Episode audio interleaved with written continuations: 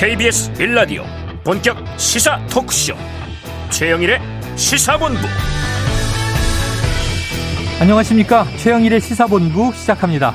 자, 오늘부터 윤석열 대통령의 세 번째 해외 순방이 시작됐습니다. 한 아세안 정상회의 아세안 플러스 한중일 정상회의 동아시아 정상회의 그리고 G20 정상회의까지 아주 바쁜 일정인데요. 이 대통령실 국가안보실장과 경제수석이 순방의 의미를 설명했죠. 윤석열 표 대외 정책의 기본 틀을 완성하는 것이다. 자, 우리나라의 인태 전략도 발표한다. 했었고요. 또 경제적으로는 세일즈 외교의 방점이 있습니다. 윤 대통령 스스로도 이태원 참사 와중에 고심했지만 경제통상 이익을 위해 가기로 결정했다. 이렇게 말하기도 했죠. 자, 한미일 정상회의도 확정이 됐고요. 대북 관련 논의가 이루어진다고 하니 외교안보 성과와 경제적 성과를 잘 실현했으면 좋겠습니다.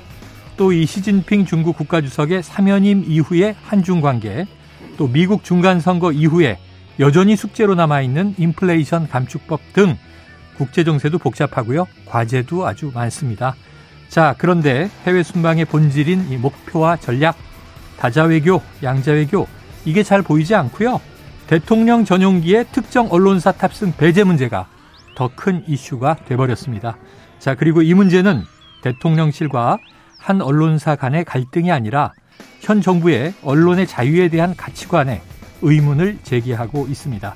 자, 없었어도 좋을, 없었어야 할 이런 시끄러운 이슈가 터지고요. 이 순방이 시작됐어야 하는가 정무적 판단이 아쉽습니다. 최영일의 시사본부 출발합니다. 네, 1부에서는요, 오늘의 핵심 뉴스를 한입에 정리해드리는 한입뉴스 기다리고 있고요.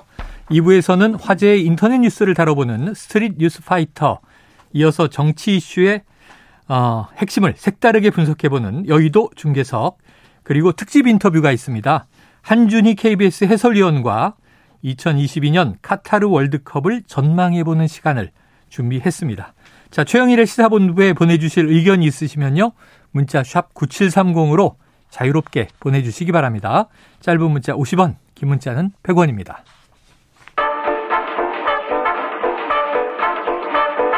최영일의 시사본부 한입뉴스.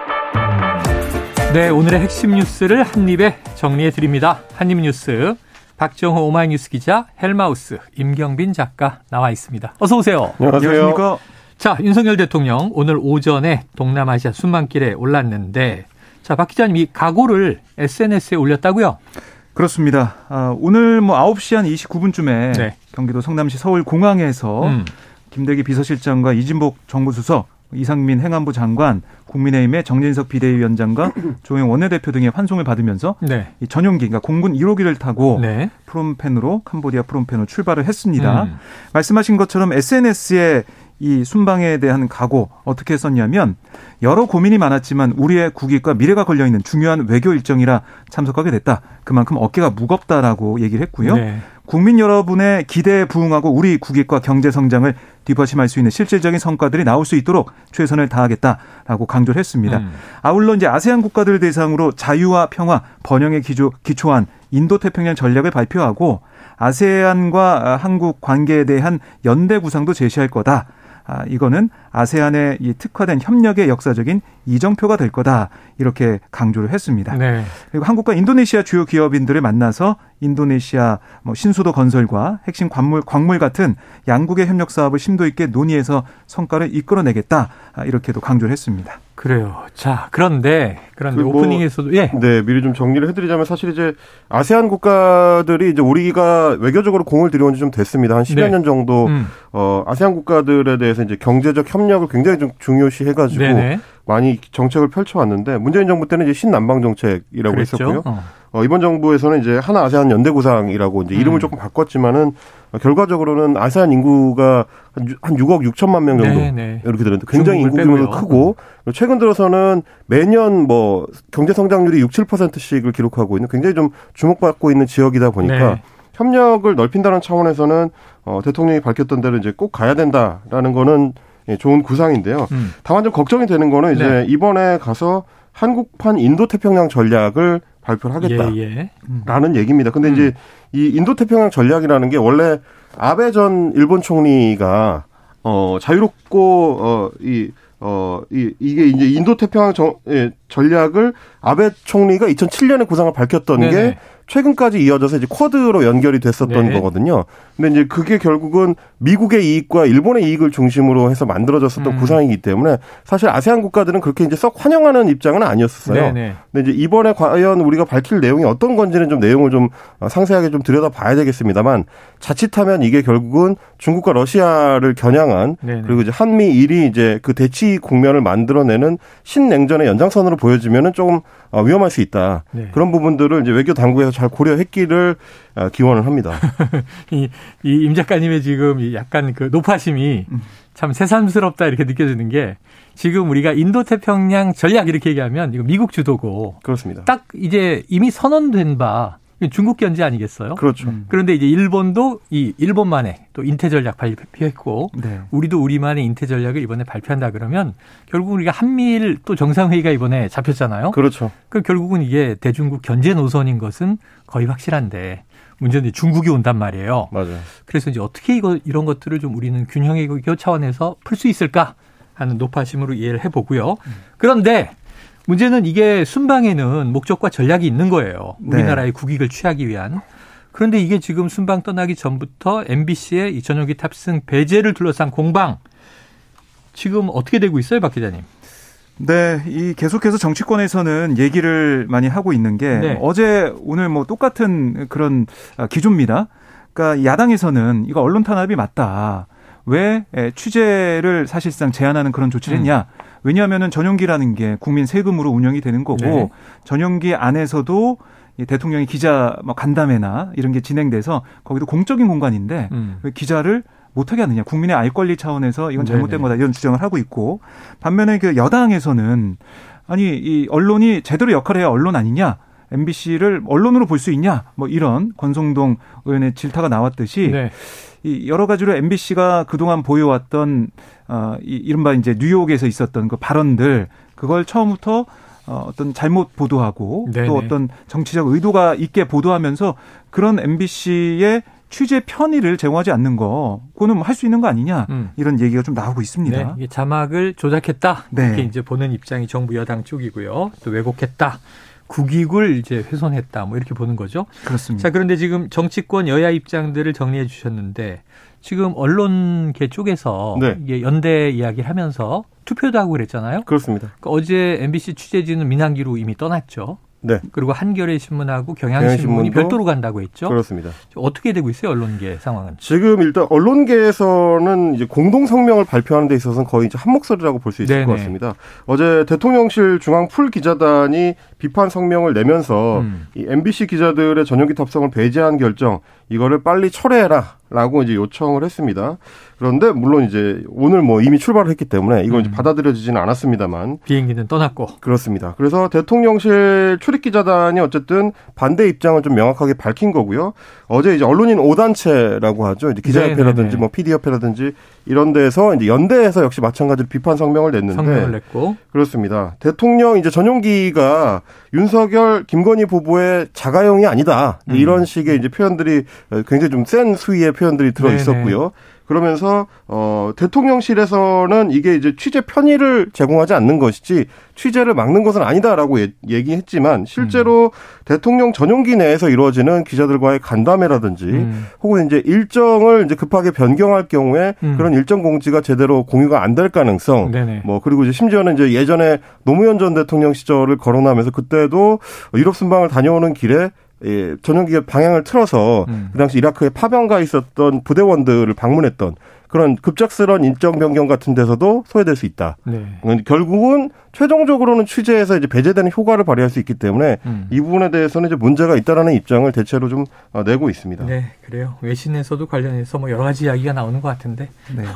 이게 나중에 순방 끝나고 취재기가 궁금해지는 게 보니까 캄보디아 프놈펜에서 인도네시아 발리까지 직항로가 없더라고요. 그렇습니다. 이것도 어떻게 가야 되는가. 네. 자, 그런데 사실 뭐 이제 예. 방송사 같은 경우는 장비가 많아요. 아, 그렇죠. 그냥 이제 그냥 그렇습니다. 소위 말하는 이제 팬 기자단, 그러니까 신문 기자들 같으면 뭐 어. 사진 기자고 이제 팬 기자 정도만 챙기면 되지만 노트북 하나만 있으면 되지만 방송 기자들 같은 경우는 여기 카메라도 있고 뭐 조명도 있고 뭐 마이크도 있고 네, 다 가져가야 네, 되거든요. 네. 이런 부분들이 아마 상당히 좀 어렵기는 할 겁니다. 네, 그래요. 고생길이네요. 뭐 결국에는 이게 이제 취재 편의 제공을 안 한 거고 취재는 다 할 수 있다라고 했지만 음. 말씀하신 것처럼 인도네시아 발리까지 가는데 직항편이 없습니다. 네. 프롬펜에서. 그러면은 사실 시간이 오래 걸릴 수밖에 없거든요. 예. 그렇게 되면 13일로 예정된 일정 아마 뭐 한미일 정상회담이 될 수도 있고 네. 어떤 일정을 포기하면서 가야 되죠. 아. 그러니까 전용기를 탔다면 다 취재할 수 있는 그런 일정 중에 포기하는 일정이 생기기 때문에 결국 이 취재 제한을 한 셈이 아니냐. 네. 그래서 이런 주장이 나오고 있는 겁니다. 그래서 또 하나는 예. 이제 언론계 일각에서 얘기하는 음. 게 어제 대통령실에서 밝힌 그 이유가 음. 어, 어떻게 보면 좀 모순적이다라는 얘기도 아, 있었습니다. 그래요? 그러니까 이제 MBC의 지난 보도들이 이제 국익을 침해할 소지가 있었기 때문에 음. 어, 또 발생할 수 있는 문제를 차단한다는 목적을 어저께 네네네. 밝힌 거였는데 음. 그러면 그 취재 행위가 국익을 침해한다면 취재를 못하게 해야지 음. 왜 편의 제공을 거두느냐? 아. 거꾸로 돼 있다라는 이제 지적인 거죠. 음. 정말 국익을 침해한다면 취재를 제한하고 편의는 제공할 수 있는 건데 네네. 거꾸로 편의 제공을 뺏고 음. 취재는 할 수 있게 한다면 그거는 그냥 네네. 불편하게 만들려는 거 아니냐 이제 이런 음. 지적들도 나왔습니다. 예, 취재를 제한하면 가리우가 없는 건데 편의 제공은 해서 뭐래요. 그렇습니다. 그냥 빼는 거죠. 알겠습니다. 자, 이게 참 복잡합니다. 그런데 이게 이 순방의 본질이냐? 전혀 아닌 거죠. 그런데 이렇게 시끄럽습니다. 자, 이 박 기자님, 여당 내에서도 이 MBC 전용기 탑승 불허에 대한 비판적인 목소리가 나온다는 건 뭐 어떤 얘기들입니까? 그 어제 주호영 원내대표에게 취재진이 좀 물어봤어요. 네. 전용기 불허 조치의 적절성 여기에 대해 물어보니까 주 원내 대표는 그 부분은 좀 입장 표명을 보류하겠다. 아, 음. 그리고 뭐 홍준표 대구시장이 어제 이제 취재 거부의 자유도 있다고 했지만 아, 이거는 뭐 제가 논평할 부분은 아닌 것 같다라고 말을 네. 아끼는 모습이었습니다.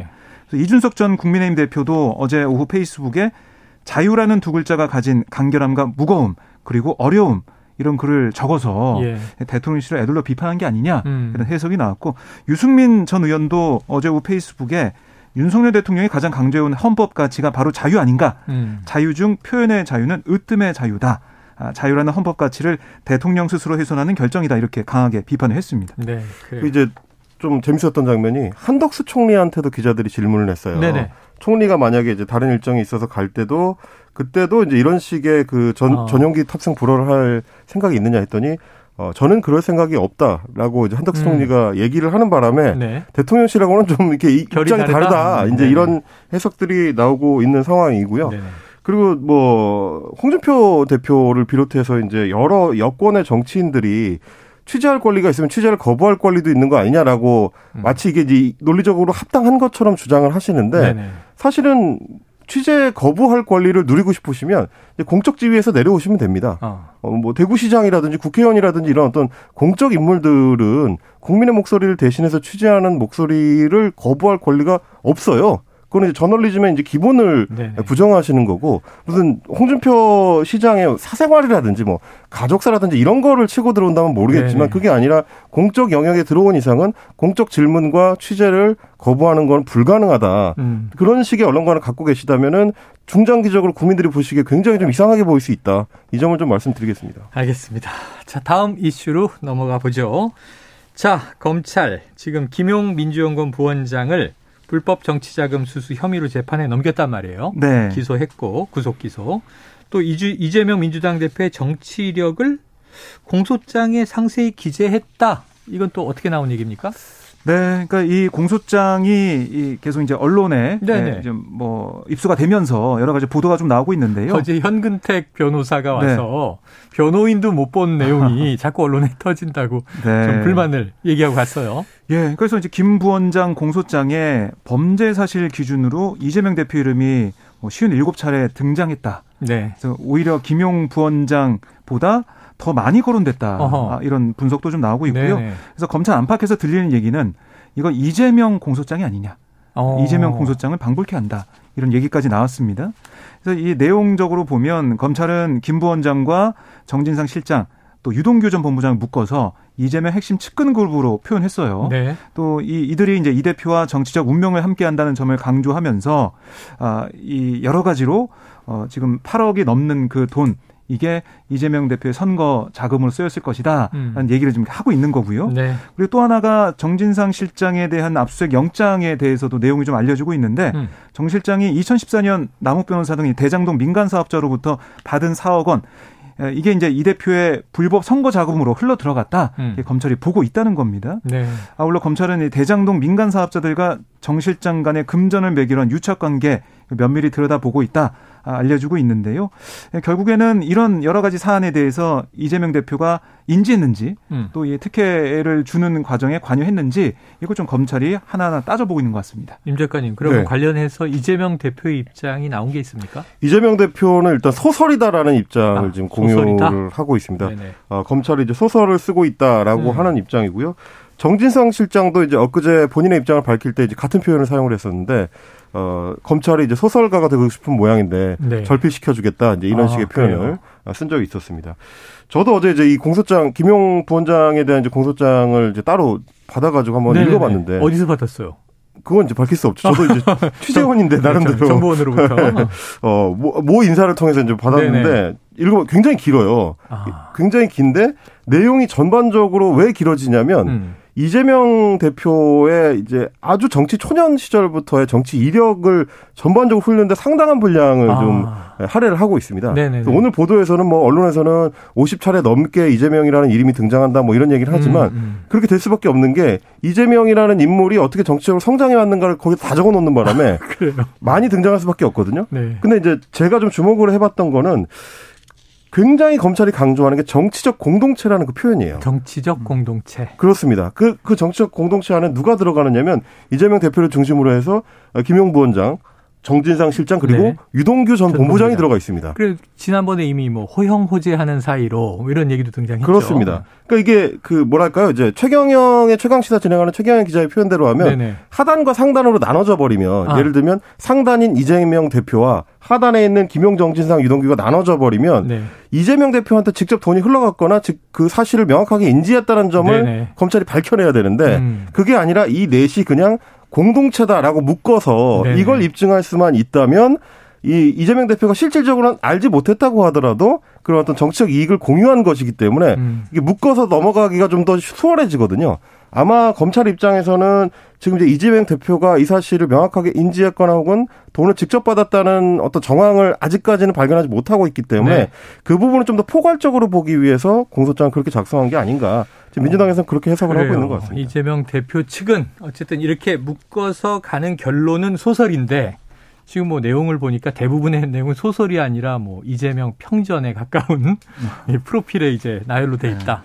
궁금하네요. 그 이제 뭐 법률가들 몇 명한테 물어봐도 네. 얘기하는 게 이게 아마 정치적 공동체라는 표현은 예전에 국정농단 사건 때 박근혜 전 대통령하고 최소한 씨를 네. 지칭할 때는 경제적 공동체라고 맞습니다, 했거든요. 맞습니다. 근데 이제 이게 비로운 표현이라고 하더라도 음. 법률적으로 성립이 가능한 표현이냐 혹은 유죄 입증에 이 충분한 표현이냐는 좀 회의적인 시선들이 많습니다. 네. 왜냐하면 경제적 공동체는 입증하기가 좀 더 쉽죠. 자금의 흐름이 있기 때문에. 음. 근데 정치적 공동체는 굉장히 포괄적인 개념이거든요. 네. 이게 의원실의 보좌진까지도 다 정치적 공동체일 수 있고 뭐 도지사라고 한다면 도지사 집무실 사람들도 다 정치적 공동체일 수 있고 그래요. 넓게 보면 정당 구성원들이 다 정치적 공동체거든요. 음. 이걸로 과연 뇌물죄라든지 정치자금법 관련된 위법 사항을 입증할 수 있을 것이냐 이 검찰이 굉장히 무거운 어떤 과제를 안게 된것 네. 같습니다. 그러니까 경제 공동체는 이제 이 자산 돈을 공유하는 거니까 음. 정치 공동체는 일종의 이제 뭐 노선 사상 이념을 공유한다는 것일 텐데 그 법적으로 어떤 의미로 해석이 될 것인가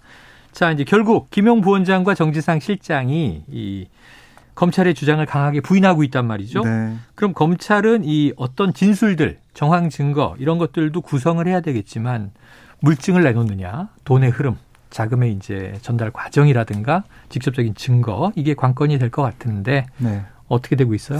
그러니까 지금 김용 부원장 측과 정진상 실장 측은 계속해서 소설 얘기, 뭐 이재명 대표도 음. 그렇지만 소설이라는 말이 등장하는 것 자체가 음. 이게 다 진술로 지어진 네. 그런 집같이 만들어진 거다. 만들어진 이야기다. 그렇습니다. 그래서 결국에는 물증이 없지 않냐. 어, 재판 과정에서도 아마 김 부장 측에서는 어, 유동규 전 본부장의 진술 신빙성을 무너뜨리는 그런 전략을 쓸 것 같아요. 네. 거기에 이제 맞서는 검찰이 어느 정도의 구체적인 증거를 내놓을지 지금 검찰 쪽 얘기를 들어보면 구체적인 증거 관계를 재판 과정에서 하나하나 설명하겠다 네. 이렇게 얘기하고 있거든요. 음. 과연 그 말처럼 뭔가 아, 이 돈을 이 건네받은 그다음에 어떤 특혜를 준 여러 가지 사실들 이걸 직접적으로 입증할 스모킹 건 그러니까 결정적 증거가 정말 있느냐 네. 관건으로 될 것 같습니다. 알겠습니다. 자, 지금 12시 40분을 넘긴 시간입니다. 금요일 점심 시간이죠. 교통 상황 알아보고 이어가도록 하겠습니다. 교통정보센터의 이승미 리포터 나와주세요. 네, 이 시각 교통 상황입니다. 영동고속도로 인천 방향인데요. 횡성휴게소 부근에서 화물차와 승용차가 부딪혔습니다. 2, 3차로와 갓길 막고 처리 작업을 하고 있습니다. 차로 변경하실 때 조심하셔야겠고요. 강릉 방향으로 반월터널에서 둔대분기점까지 막히고 마성터널에서 양지터널까지 정체되고 있습니다.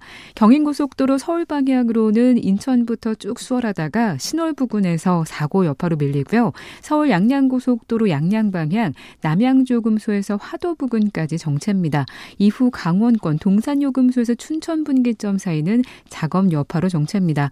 서양고속도로 목포 방향으로 비봉에서 팔탄 분기점까지나 서평택에서 서해대교까지 정체 꾸준하고요. 홍성휴게소 부근 1km 구간은 작업 여파로 밀리고 있습니다. 서울시내 내부순환도로 성수 방향으로 홍제램프에서 기름램프까지 작업 여파로 밀리고 있는데요. 이 구간 사고 여파까지 겹쳤습니다. 홍지문 터널 한 1차로에서 사고를 처리하고 있습니다. 있습니다. KBS 교통정보센터였습니다.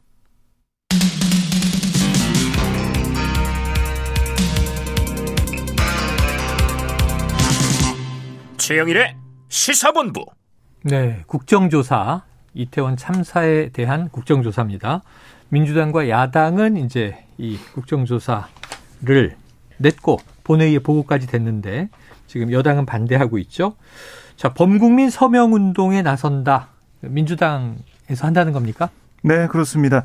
오늘 이재명 대표가 최고위원회의에서 했던 말을 보면 이제 진실과 책임의 시간이 시작됐다. 음. 아, 진실을 찾아내기 위한 국정조사와 성격 없는 수사를 위한 특검이 반드시 필요하다. 이렇게 얘기를 했어요. 그래서 오늘 조금 전부터 12시 30분부터 네. 서울 여의도역 지금 앞에서 아. 어, 서명 운동에 들어갔습니다. 시작을 했군요. 그렇습니다. 지금 지도부가 참석해서 여러 가지 발언을 하고 있는 상황인데요. 음. 거의 테이블을 놓고 국민들의 시민들의 서명 운동을 받겠다라는 거고요. 네. 이게 이제 서울뿐만이 아니고 뭐 시도당 차원에서 전국적으로 어, 서명을 받고 또 서명 운동을 위한 여러 가지 뭐 홍보 홍보 수단 네. 뭐 버스를 운영한다든가 여러 가지 이 상황을 통해서 이걸 전국적인 운동으로 만들어 가겠다. 이게 지금 민주당의 생각입니다. 네. 거리에서의 범국민 서명 운동은 조금 전에 시작이 됐고 네. 자, 어제 국정조사 요구서가 본회의에 보고됐기 때문에 그 다음에 이제 여야 합의 절차에 들어간다. 그렇습니다. 주호영 국민의힘 원내대표도 뭐 아직 합의에 대한 연락이 안 왔다. 민주당에서 연락이 오면 그때 생각해 보겠다 그랬는데 여야가 국정조사에 합의할 가능성 어떻게 보세요? 아직까지는 높지 않은 것 같습니다. 네. 뭐 일단 전체적인 분위기를 한번 봐야 되는데요. 지금 음. 이제 팀장님께서 말씀해 주신 것처럼 주호영 원내대표는 여전히 좀 합의 가능성을 열어놓고 있고요. 네. 당내 일각에서도 이제 익명을 통해서 입장을 밝히는 어, 의원들 같은 경우는 음. 그냥 국정조사를 하게 내버려 둬 버리면 예. 오히려 더 이제 전체적으로는 불리한 국면이 될 수가 있다. 음. 너무 야당 중심으로 국정조사가 펼쳐지게 되면 국정조사는 결국 이제 생중계가 되게 네, 돼 있는데 네, 그렇죠. 그런 측면에서 여론전이 굉장히 좀 불리해질 수 있다라는 걱정을 하는 한다.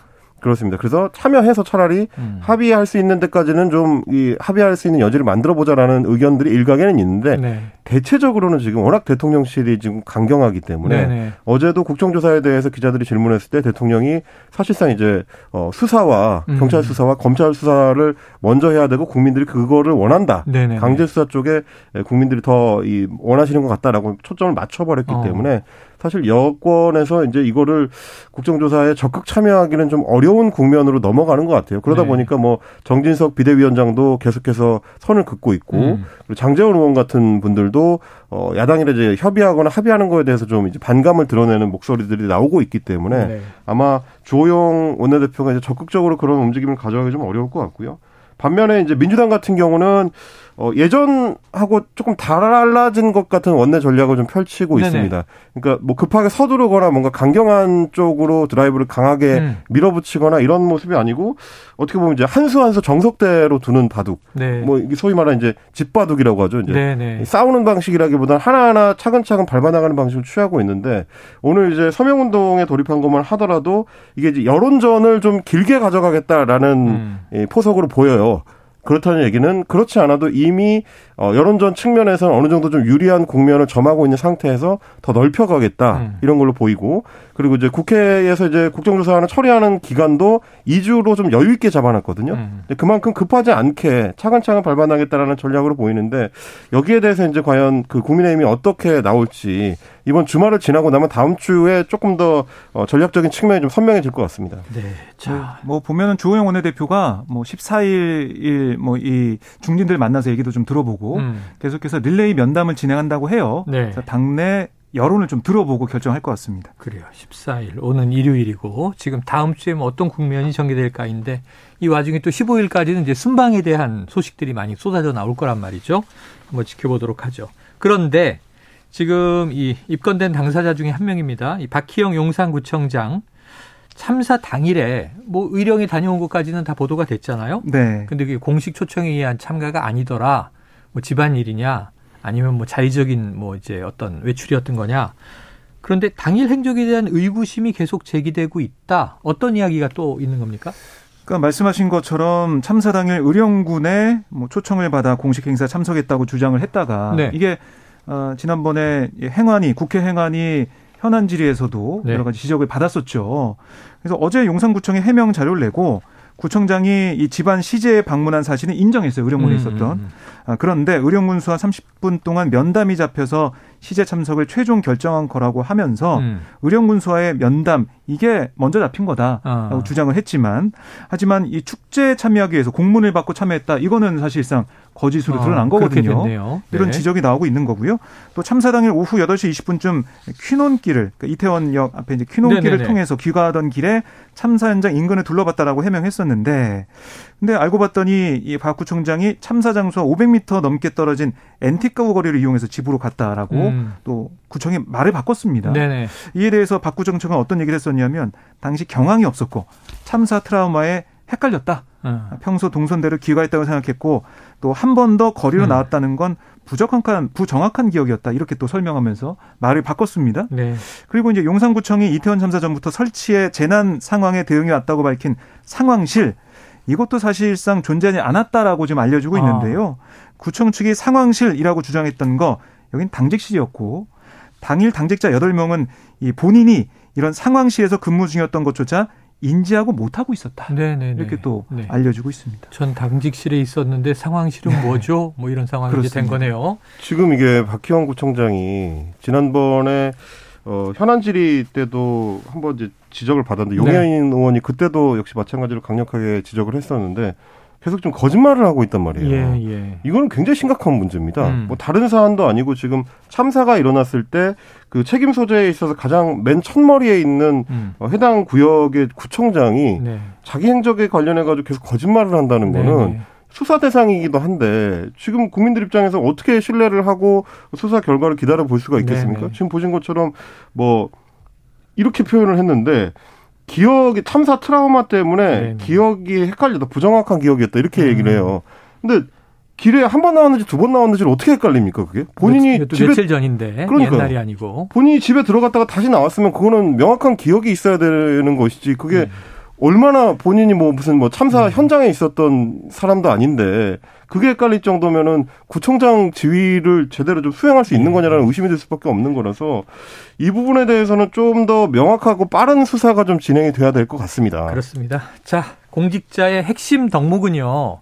그 좋은 일이든 나쁜 일이든 일단은 정직함과 솔직함인 것 같습니다. 사실 처음에 뭐 용산구청은 할 바를 다 했다. 축제가 아니고 현상이다. 마음의 책임이다. 지금 여러 가지 이제 무리를 빚은 말들이 있는데 기억이 나지 않는다. 거짓말이냐? 이 논란까지 벌어지고 있네요. 자, 다음 이슈도 좀 짧게 보겠습니다. 서해 공무원 피격 사건으로 구속된 김홍희 전 해양경찰청장 석방됐어요? 네, 이제 오늘 아마 오후에 석방될 걸로 보이는데요. 아, 석방 예정. 그렇습니다. 이게 똑같습니다. 그러니까 서욱 전 장관이 석방될 때처럼 네. 재판부가 어떤 판단을 했냐면 증거인멸 우려가 있거나 사건 관련자에게 해를 가할 우려가 있는 등 음. 그러니까 석방 제한 사유가 인정되지 않는다 라고 판단을 한 거예요. 네네. 그래서 보증금 1억 원 납입을 조건으로 김 전 청장의 구적 적부심 청구를 인용을 한 그런 상황인데요. 네네. 근데 같은 법원, 그러니까 서울중앙지법 이 법원의 영장 전담 판사가 그때 김 전 청장에 대한 영장을 발부할 때는 증거인멸 도주의 우려가 있다라고 판단한 것과 어쨌든 예. 뭐 다소 배치가 된다 어. 이런 지적은 나올 수밖에 없는 거고요. 또 반대 결과가 나왔으니까요. 그렇습니다. 그리고 결국 윗선 수사가 차질 빚는 게 아니냐 네. 이런 관측도 나오고 있습니다. 지켜보죠. 서욱 전 국방부 장관 그리고 김홍희 전 해양경찰청장 두 사람 다 구속적 부심으로 석방이 됐다는 얘기입니다. 자 다음 이슈는요. 국방부가 미국이 최종 사용자임을 전제로 네. 탄약 수출 협의를 진행 중이다. 근데 이게 약간 민감한 게 네. 있죠? 있습니다. 아, 사실 러시아 이제 푸틴 대통령이 얼마 전에 직접적으로 한국을 거론하면서 네네. 어, 우크라이나에 대해서 무기 지원을 하면 재미없을 것이다. 이제 이런 식의 표현을 오, 한 적이 있거든요. 했어요. 아주 공개적으로 했습니다. 그거 그때 이제 굉장히 화제가 됐었고 그 당시에 윤석열 대통령도 나서서 네. 우리는 지금까지도 그랬고 앞으로도 어, 이 살상을 위한 무기를 제공하는 네네. 일은 없을 것이다. 평화적이고 인도적인 지원만 하고 그렇습니다. 그런데 우리 주권 문제다. 이런 얘기도 했죠. 그렇습니다. 근데 이제 이번에 미국 월스트리트 저널이 이제 보도한 바에 따르면 어, 한국이 이제 미국으로 155mm 곡사포 포탄 10만 발을 이제 수출을 한다. 음. 그리고 그게 우크라이나에 전달될 계획이다. 라고 보도를 한 겁니다. 아, 미국발 보도는 그렇습니다. 물론 이제 우리 국방부에서는 어 그런 사실이 없고 네네. 미국 내에 지금 이제 포탄 재고가 워낙 부족해진 상황이기 때문에 음. 그 재고를 채우기 위해서 미국 업체와 우리 업체 사이에 네. 탄약 수출 협의가 진행 중인 것이다. 음. 어 이거는 이제 미국을 최종 사용자로 한다는 전제하에 진행되는 거기 때문에 네네. 우크라이나에 무기로 지원되지는 않는다라는 방침을 확고하게 했습니다마는 어. 물론 그 무기가 수출된 뒤에 어디로 갈지는 우리가 이제 간섭할 수 없는 영역이기 때문에 우리 게 아니잖아요. 팔고 나면 그렇습니다. 미국 거지. 그리고 이제 뭐 사실 이 비슷한 일들은 유럽에서도 많이 일어났었기 때문에 네네. 예를 들면 뭐 폴란드나 체코 같은 나라들이 뭐 무기나 무기나 아니면 뭐 장비나 이런 것들을 수입을 한 뒤에 네. 예전 무기나 장비를 우크라이나에 넘겨주는 방식으로 일명 이제 밀어내기죠. 네. 이런 방식으로 많이 해왔었기 때문에 러시아도 아마 그런 의심을 갖고 있는 것 같습니다. 그래요. 자 다음에 마무리는 다 경제 이슈들이 좀 많은데 이것도 중요하긴 한데. 다음에 모아서 한번 심층적으로 다뤄보도록 하겠습니다. 자, 미국의 물가 상승이 좀 둔화된 소식에 미국의 뭐 나스닥 등 뉴욕 증시 밤사이에 굉장히 많이 폭등했거든요. 네.